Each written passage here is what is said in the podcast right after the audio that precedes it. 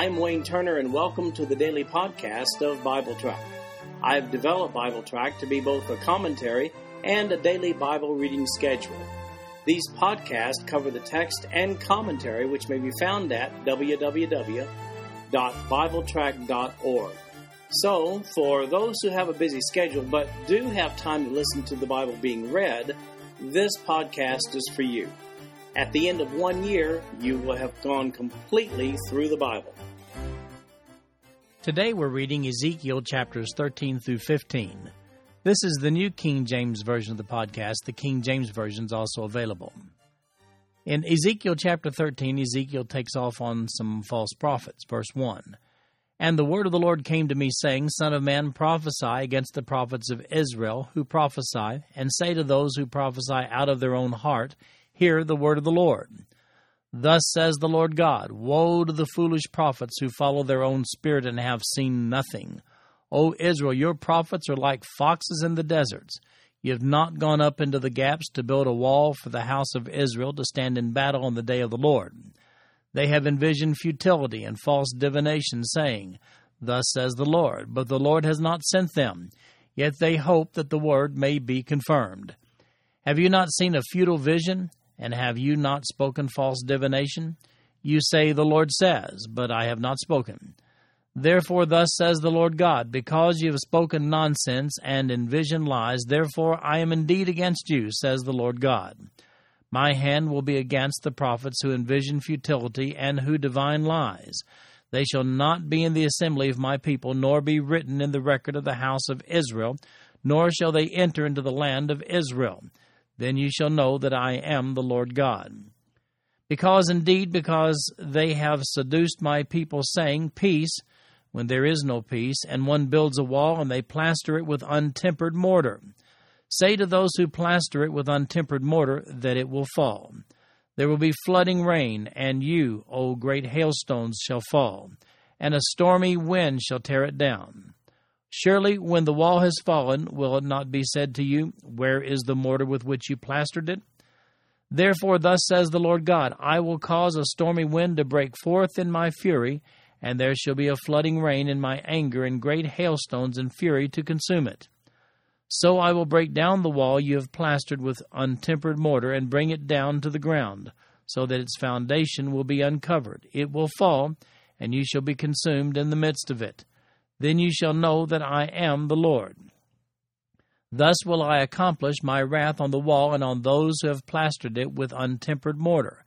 And I will say to you, The wall is no more, nor those who plastered it that is, the prophets of Israel who prophesy concerning Jerusalem and who see visions of peace for her when there is no peace, says the Lord God.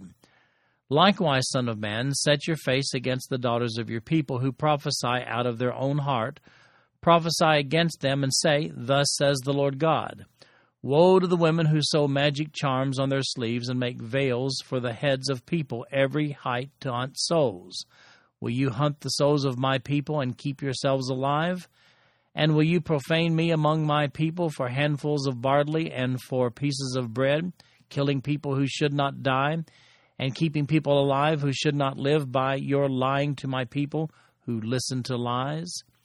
Therefore, thus says the Lord God Behold, I am against your magic charms by which you hunt souls there like birds. I will tear them from your arms and let the souls go the souls you hunt like birds. I will also tear off your veils and deliver my people out of your hand, and they shall no longer be as prey in your hand. Then you shall know that I am the Lord. Because with lies you have made the heart of the righteous sad, whom I have not made sad, and you have strengthened the hands of the wicked, so that he does not turn from his wicked way to save his life. Therefore you shall no longer envision futility nor practice divination. For I will deliver my people out of your hand, and you shall know that I am the Lord. Now, Ezekiel didn't make the news, he just reported it, but here's the problem. There were false prophets who made up their prophecies as they went. Favorable prophecies, despite the sins of Judah. We see that in verse 2. Ezekiel, like his fellow prophet Jeremiah back in Jerusalem, was constantly contending with these prophets who made up good news and passed it off to the exiles in Babylon as valid prophecies from God. Everybody likes good news. However, if your relative has terminal cancer, do you want a doctor who will tell you the truth or or are you looking for a doctor who will lie to you and tell you that it's just a temporary illness and restoration to health is just around the corner? Well, that's the problem faced by both Jeremiah and Ezekiel.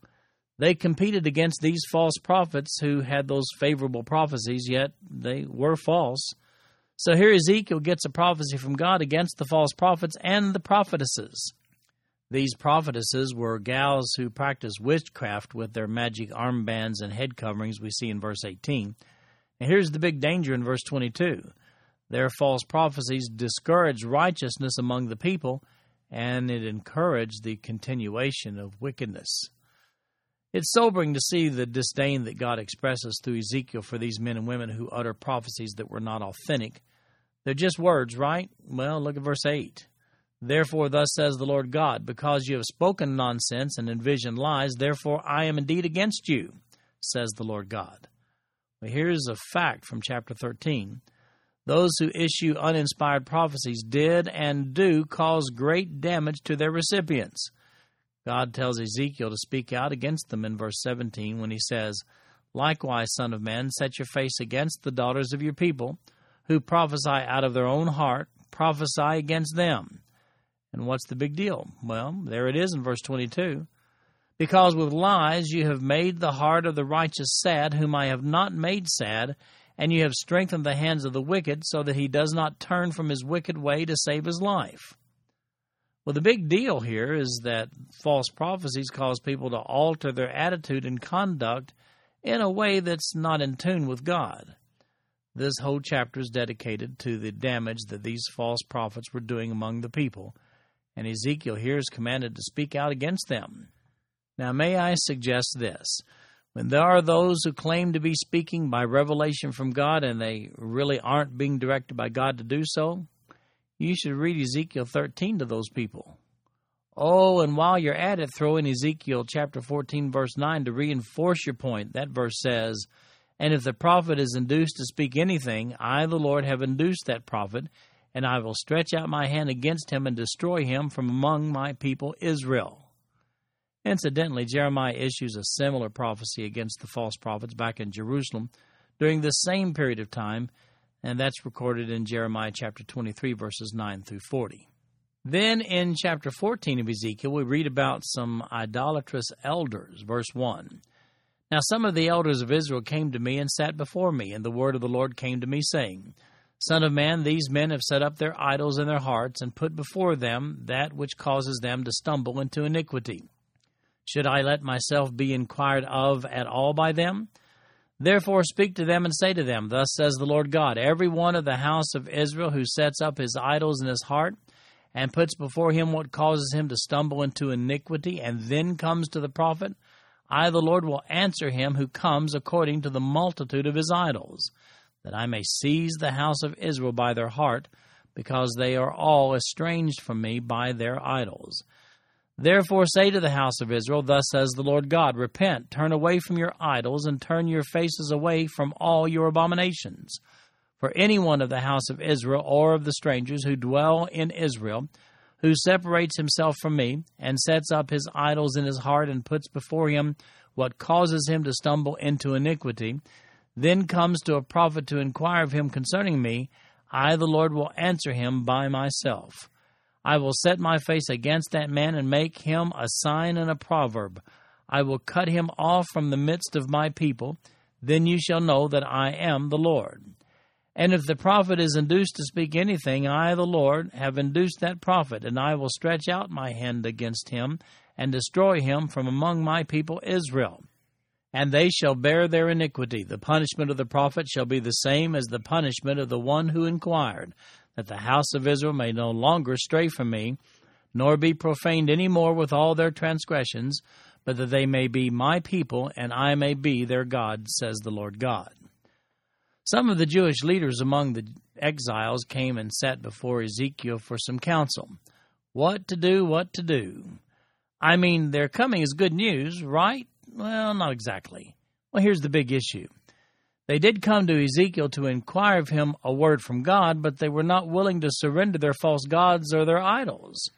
So we see in this passage that Ezekiel's directed by God not to give them the information they're looking for, but rather he's to deal with their disgraceful practice of idolatry instead.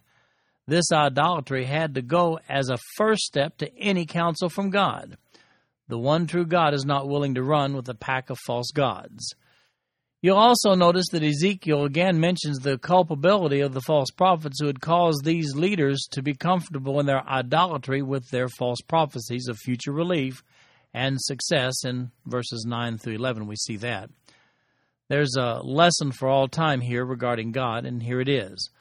The first step to receiving anything from God is to have a relationship with God. When those who are lost and without Christ have needs, the very first need, which supersedes all other needs, is their need for a Savior, Jesus Christ. To pray for the other needs of one who's never trusted Christ as Savior, well, that's just futile and, and really even counterproductive. In Ezekiel chapter 14, verses 12 through 23, Jerusalem will fall. That's the prophecy, verse 12. The word of the Lord came again to me, saying, Son of man, when a land sins against me by persistent unfaithfulness, I will stretch out my hand against it. I will cut off its supply of bread, send famine on it, and cut off man and beast from it. Even if these three men, Noah, Daniel, and Job, were in it, they would deliver only themselves by their righteousness, says the Lord God. If I cause wild beasts to pass through the land, and they empty it and make it so desolate that no man may pass through because of the beast, even though these three men were in it, as I live, says the Lord God, they would deliver neither sons nor daughters, only they would be delivered, and the land would be desolate. Or if I bring a sword on that land and say, Sword, go through the land, and I cut off man and beast from it, even though these three men were in it, as I live, says the Lord God, they would deliver neither sons nor daughters, but only they themselves would be delivered. Or if I send a pestilence into the land, and pour out my fury on it in blood, and cut off from it man and beast. Even though Noah, Daniel, and Job were in it, as I live, says the Lord God, they would deliver neither son nor daughters, they would deliver only themselves by their righteousness. For thus says the Lord God, how much more it shall be when I send my four severe judgments on Jerusalem the sword, and famine, and wild beast, and pestilence to cut off man and beast from it. Yet behold, there shall be left in it a remnant who will be brought out, both sons and daughters. Surely they will come out to you, and you will see their ways and their doings. Then you will be comforted concerning the disaster that I have brought upon Jerusalem, all that I have brought upon it. And they will comfort you when you see their ways and their doings, and you shall know that I have done nothing without cause that I have done in it, says the Lord God. Well, here's an idea. Maybe a really righteous man before God could persuade God to spare Jerusalem. I mean, a man like, well, let's say Noah or Job, or perhaps a contemporary of theirs, Daniel, serving Nebuchadnezzar right now. We see in verse 14. Well, God says, no. The righteous can only save themselves. Though these famous men of the Bible should stand in the land on behalf of Israel, it wouldn't cause God to spare the land by overlooking the gross idolatry and worship of false gods there. Ezekiel continues to drive his point home regarding the fact that even these three righteous men couldn't intercede for the unrighteousness of Judah. The capper to this point comes in verse 21 when he says, For thus says the Lord God, How much more it shall be when I send my four severe judgments on Jerusalem, the sword and famine and wild beast and pestilence, to cut off man and beast from it. However, there is a bright spot in this prophecy. It's the remnant of verses 22 and 23. These are those few in Jerusalem and Judah who will stand for God and righteousness, who will not bow to false gods and idols. About these it is said in verse 23 and they will comfort you. One thing's for certain, by the way Ezekiel could use a little comforting. In Ezekiel chapter 15, we have a vine parable. Verse 1 then the word of the Lord came to me, saying, Son of man, how is the wood of the vine better than any other wood?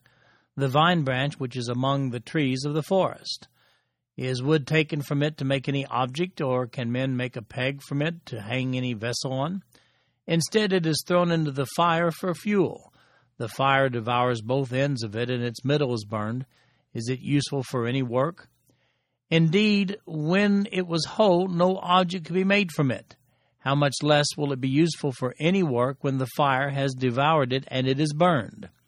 Therefore, thus says the Lord God Like the wood of the vine among the trees of the forest, which I have given to the fire for fuel, so I will give up the inhabitants of Jerusalem, and I will set my face against them. They will go out from one fire, but another fire shall devour them. Then you shall know that I am the Lord, when I set my face against them. Thus I will make the land desolate, because they have persisted in unfaithfulness, says the Lord God. Well, Israel is frequently likened to a vine in Isaiah 5, Isaiah 27, Jeremiah 2, Jeremiah 12, Ezekiel 19, and Hosea chapter 10. We infer a question that may have been posed to Ezekiel by the leaders of the exiles from Jerusalem. Here's that question Won't God protect his vine Israel? Well, Israel had taken downturns in the past, but God never allowed them to be completely destroyed. They always sprang back like a sprout of a vine. Could it not be that a tiny sprout of a remnant back in Jerusalem would be enough to cause Jerusalem to bounce back once again? Well, Ezekiel takes off on this vine metaphor. The Hebrew word for vine here indicates a branch that's only substantial when it's bearing fruit. The wood is not substantial enough for any other purpose except to fuel a fire. Therefore, when Israel's not bearing fruit, the fire of God's judgment is imminent. Here's the bottom line too little, too late. This time Jerusalem will be destroyed. Ezekiel chapter 15, verse 8 says, Thus I will make the land desolate, because they have persisted in unfaithfulness, says the Lord. This concludes our podcast for today. I'm Wayne Turner, and if you'd like to read along with our commentary online, go to www.bibletrack.org. Thank you for listening in today. The background music for these podcasts is an original composition written by the music director of Fayette Bible Church, Paul Walker.